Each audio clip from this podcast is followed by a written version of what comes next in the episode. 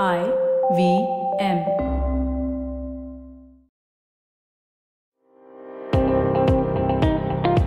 Welcome to All Things Policy, a daily podcast supported by Pragati, a flagship media initiative of the Takshashila Institution. We're a bunch of policy nerds based in Bengaluru, and we like to bring a fresh perspective to Indian affairs and an Indian perspective to global affairs. So grab a cup of coffee, sit back, and join us for today's chat. Hello and welcome to All Things Policy. My name is Rohan and I'm here today with Sapni G. Krishna and Prateek Waghre. It's been a crazy week or a month as far as tech developments have been concerned, and we're here for a catch up episode of sorts, especially with the intersection of tech and war and geopolitics. It's an interesting episode to be doing, but before we go in, if you like the kind of stuff that we talk about on this podcast, consider signing up for our public policy courses. We offer specializations in health and governance, in technology policy, in public policy, and defense and foreign affairs. So let's sort of begin. I want to preface this episode by saying that we're going to be talking about Russia and Ukraine a fair bit and how sort of tech companies have been in the middle of all of this. And generally, we've seen that tech plays an important role as far as you know, protests are concerned, as far as war is concerned. For example, Manoj and I did a paper looking at our framework of radically network societies and how protests in Hong Kong were enabled by technology. And if you can go find that it, it's on Takshila's website. We'll put it in the show notes. But given that the tech is sort of embedded and integrated into how these things develop, let's start and talk about, get in the meat of it and talk about how states have acknowledged that tech is sort of the building block of how they're going to approach some of these things and talk about how states have asked tech companies to do certain things. So I'll begin with you, Prateek. Can you talk to me about the situation and what states have been asking of tech companies? Yeah, so so let's start with before the actual invasion, right? The last week of February. So even before that, and, and, and I think we've discussed this on previous episodes in the context of hostage taking laws, etc. But Russia had this law that's been nicknamed the landing law, right? Which is parts of it were also coming into effect on I think the the end of Feb. One of the aspects of that law was that the tech companies to set up local offices or basically have legal entities set up in, in Russia. Uh, and this goes back to you know the episode we did about the Navalny app, which was taken down, and the potential that local employees may have been threatened before took action against that. Right. So there is this looming specter of this landing law that, that was playing a role. And I think sometime in November last year, November 2021, about 13 companies were notified by essentially by the Russian government as being under this law. And I think I'll just quick, quickly run through the list. Right. That was Meta, Twitter, TikTok, Likee, Viber, Telegram, Discord, Zoom, Apple, Google, Spotify, and Twitch. Right? So these were the these were the companies that, that were basically required to set up uh, local offices. And I think the status seems to have been that Apple, TikTok, and Spotify had complied. Although we'll probably come to Spotify a little later in terms of uh, how it responded. Twitch and Telegram have not, and I think Facebook, Twitter have partially complied. As far as I know, this is you know still not confirmed. As far as I know, they, at least Twitter did not set up a local office as per the deadline. So when all this broke out, I think Russia sort of reiterated this landing law aspect that they needed to set up these, these offices. So now let's just quickly go back, go to Ukraine before coming back to, to what Russia did, right? Now again, uh, before getting to you know the ask from the, the Ukrainian government, I, I do want to acknowledge the fact that look, that is a country at war, so they are within their rights to make whatever type of asks that, that they feel protect their interests the complicated part is how the rest of the world then then responds and looks at it in terms of the kind of precedents that and it's important to call it I think the role that digital minister has played. And I think he's also the, the vice prime minister right? Mikhailo Fedorov and I may be mispronouncing that name. But it will be interesting to watch how you know so he's been using his uh, Twitter account very effectively to make appeals to to various platforms and tech companies to to take certain action uh, and it, it started off with asks to, to Google to restrict, I think, Google Pay and Google Market to YouTube to block essentially Russian state media channels and Facebook and Instagram to block access for citizens of the Russian Federation. And this is in the tweet, he also noted that the goal is not to block information sources, but engage, in quotes, youth, proactive, and smart people. At one point, there was also uh, an ask to the, the cryptocurrency community to pass on any information about uh, wallets that belongs to Russian and Belarusian politicians. And this escalated later on with saying that, hey, okay, he also then asked for cryptocurrency exchanges to block addresses of Russian users, right? Saying that it, it's crucial to go beyond just politicians, right? There was also a call that was put out for an IT army of sorts, and, and I think thousands of people signed up for that. But so far, this has been on the likes of, and then I think it, has been on the likes of look, largely restricting information. At least you look at the context of the asks that were made of uh, social media platforms, but it, it, also then started to expand beyond that, right? So I think there were asks for Viber and, and PayPal to block services in Russia effectively. Right? And I, I, think one ask that still stands out and I think is listed on Twitter account as being an important one is that Visa and MasterCard should block services on all cards in Russia. And the last couple of days, there's also been a shift towards asking web infrastructure companies, right? So in terms of Cloudflare and, and IBM, right, asking them to not protect Russian web resources from DDoS attacks and, and, and things like that, right? So it's been interesting to watch how these how different types of platforms and companies have been pulled into this, right? In terms of being asked to, to pick a side or, or take some sort of action. Uh, I think earlier this week there was also a phase where a lot of gaming game streaming companies were asked to prevent Russians from participating in esport events. Also asked, I think, the likes of Epic Games, Nintendo, Rockstar Games, a few others to halt games in Russia. I, am not sure what exactly halt in, in Russia means, but you, you, you've seen that. And I think they were asked for uh, Oracle and, and SAP to, to stop product services and software updates, etc. Right. So, and, and I think one of the two of the major one that is highlighted. So I, I referenced the Mastercard Visa, and the other was I think essentially asking Apple and Google to block the App Store and the and the Play Store uh, in, in Russia.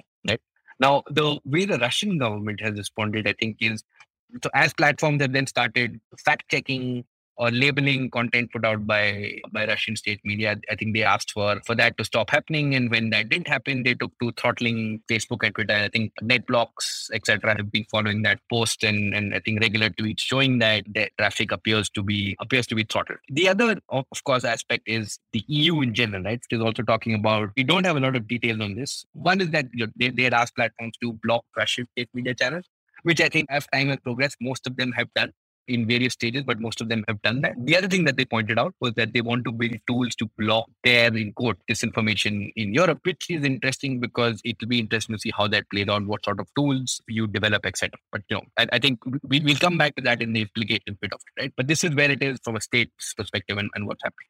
All right.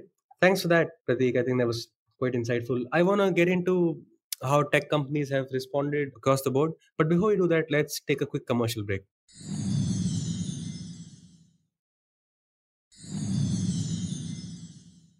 Hi, welcome back. I'm talking to Prateek Waghre and Sapni G. Krishna. And uh, Sapni, let's begin with you. Let's talk about how tech companies have responded across resources, across platforms, and so on. So, yeah, over to you. Right. Thanks, Rohan. I think right, very similar to what uh, Prateek has been had earlier mentioned about a bunch of services that state requests on tech companies. A, a lot of them have already taken steps so one would be obviously uh, with respect to semiconductor chips. I think AMD, Intel, and obviously TSMC has temporarily paused sales and even shipping, to the best of my knowledge, of chips to Russia. Then on top of that, we also have Apple and Google sort of reining in on the App Store and the availability of Russian state media. And something very similar is uh, happening with Microsoft as well. Is also said that it will remove state owned media apps from uh, Windows, their Windows platforms. And interestingly, even uh, GoDaddy, they are also no longer accepting new registrations. And the same thing, I think, with respect to Oracle, something very similar is happening with respect to their cloud services, where temporarily, after, uh, as uh, Prateek had pointed out, the vice prime minister's requests, they have temporarily suspended operations in Russia and even I think something very interesting is there is the local ride hailing app in Russia. It's called Yandex.taxi. So Uber has quite some share in, in the Russian ride hailing service, and it's sort of trying to distance itself from the same and accelerating its exit from the shares it holds of uh, Yandex.taxi. And yeah, coming more into the DCN part of it, which we often talk about, First is Meta, right? So, with respect to Facebook, WhatsApp, and Instagram, they seem to have restricted access to the Russian state media and particularly within the EU. And also, as Prateek mentioned, fact checking is something they rejected, or I mean, the plea of the Russian state to stopping and labeling of content. And they've also, uh, on the monetizing and ads front, most of the big tech companies have sort of taken sides with the the NATO part of the conflict with Ukraine, where Twitter, Meta, Google, all of them have sort of toned down the ability of Russian state media to have, I mean, Russian state media, and even in many cases in the entirety of Russia, the ability to monetize content that has that seems to have gone down, that seems to have been taken, like the plug seems to have been taken off. And yeah, on YouTube, obviously, we see that uh, Russian state media's ability for monetization of content has gone down. And interestingly, uh, Netflix has also refused to air Russian state media channels on its streaming service. And TikTok also sort of has, I think, made restrictions to state controlled, state owned media, Russian state owned media. And that's a bunch of things DCNs have done. And it's also interesting to note that there are further steps taken in the platform space by individuals who identify as Ukrainians or individuals who identify with the cause of the Ukrainians, ranging from online platforms for volunteering with respect to war efforts on a range of things, right from being a part of the Cyber One initiatives to volunteering for other causes. There are platforms that have sprung up, something which is even more, I think, worrying as a trend would be how this is effectively a, a full blown cyber war, I would say, with the amount of, but, but the narrative clearly seems to be in Ukraine's side. They have tried to counter misinformation that comes from the Russian side, which seems to be very loud, at least in Russia, with respect to the conversation that the Russian bubble is sort of experiencing with on the invasion. So there is quite some stuff happening on the tech and DCN front. Yeah, I, I just want to add because this is such a fast developing situation. I think by the time this episode comes out, we'll probably have a lot more happen. I think, for example, I think just before we started this, I, I, I was you know trying to see what what's the latest, and it looks like even Reddit has gone and essentially blocked the ability to link to Russian state media worldwide. Right, this is after they you know, a bunch of subreddit may have already done this, and they're also already quarantined. I think r/Russia subreddit. Right, so there is there's a whole lot of stuff happening. I think between there's a good chance that between now when we're recording this and the time this episode actually comes out we'll probably see a lot more uh, action as well the interesting one i think was also to, to the extent that just you know, so reddit was an interesting one I think this week there was also some action taken by OnlyFans, right? Uh, in the sense that they had blocked Russian creator account. A, a lot of them were temporarily locked out or weren't able to access their payment. I believe that was reversed later, and I think in the statement it seems to, you know, from, from, the company itself, it seems to be some fallout of the, the SWIFT restrictions. But it's it's interesting to watch how this is taking place at so many different levels, right? Essentially, any place where information can be contested, this is playing out. And another example was, I think, Google Maps is having to, Google Maps and TripAdvisor are having to restrict the ability to post reviews for certain properties because they were being used to basically make statements about the situation. Right? So it's playing out everywhere. Wherever you can publish information. I think that this is playing out on the internet. So we'll have to see where this goes. Right. Thanks, guys. I want to sort of quickly get into the precedent that this is setting because, of course, this is an exceptional situation, but the actions tech platforms take here are going to have the ripple effects, and I want to understand them better. So, do you guys want to take a crack at that? Maybe Sapni and then Prateek? Yeah, I think it's it's very interesting to sort of at this point, a lot of these steps seem to be unavoidable because obviously a good number of people, I think, agree that the invasion was an excessive use of aggressive force. So, because of the those reasons, to protect the state sovereignty, to protect the people, it's it is imminent that such steps be taken. But how does this work out in another situation? How does this work out in a non-European situation? How does this work out when other authoritarian regimes sort of ask the step, maybe the ability for them or the president said that they can also ask the come maybe cut off channels for the larger population for their own to, to advance their agenda. They I don't I don't think it looks like it looks rosy.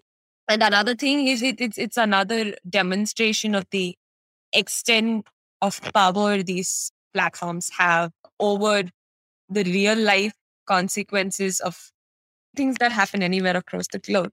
So, how does this happen if something like this happens in India or something like this happens elsewhere, as I said, outside of the Europe?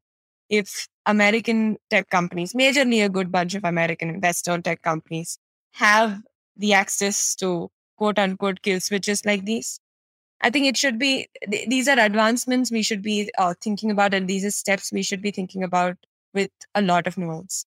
Yeah, yeah. So there, there's definitely big splinternet energy, right, coming out of this whole this whole situation. The fact that tech companies are taking such actions in a way, again, and then quote, I think what what Evelyn Douek said, right? It seems like a lot of these actions are being taken without us having some sort of normative framework for making these decisions. Right now, something like Google and Apple, you know, restricting live location on their maps in Ukraine, you can see how, how that plays into the conflict versus cutting off Russian users wholesale from Google Pay.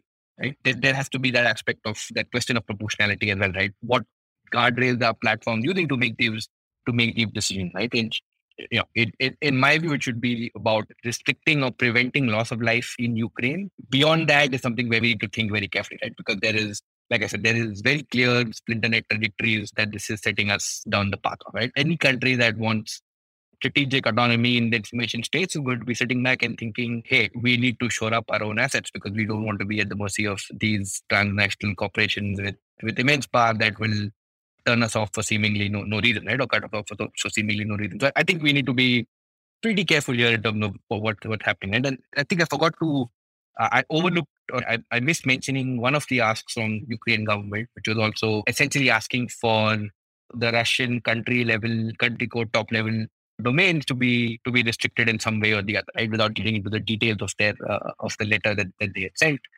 So you know there, there is that you know if there actually was the ability to follow through on that and someone actually and the various organizations actually gone and done that, what would that have meant for a from a proportionality perspective, be from from the future of the internet perspective, those are aspects I think to consider as well.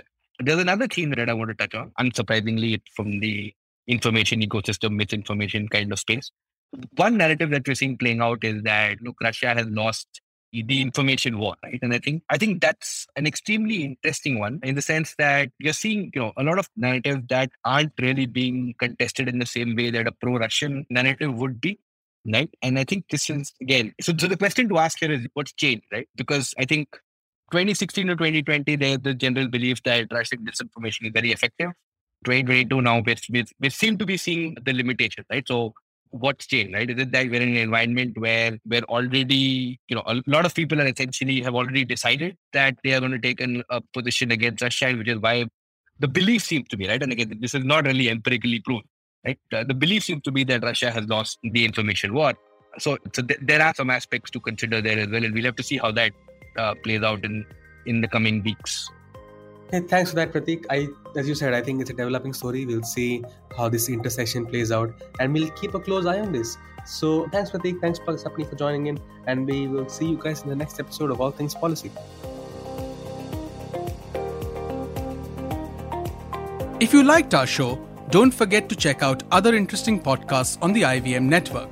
You can tune into them on the IVM Podcast app, ivmpodcast.com, or wherever you listen to your podcasts. You can also follow IVM on social media. The handle is at IVM Podcasts on Twitter, Facebook, and Instagram. And hey, if you'd like to dive into Takshashila's research on technology, strategy, and economic affairs, check us out at our Twitter handle at Takshashila INST or our website takshashila.org.in.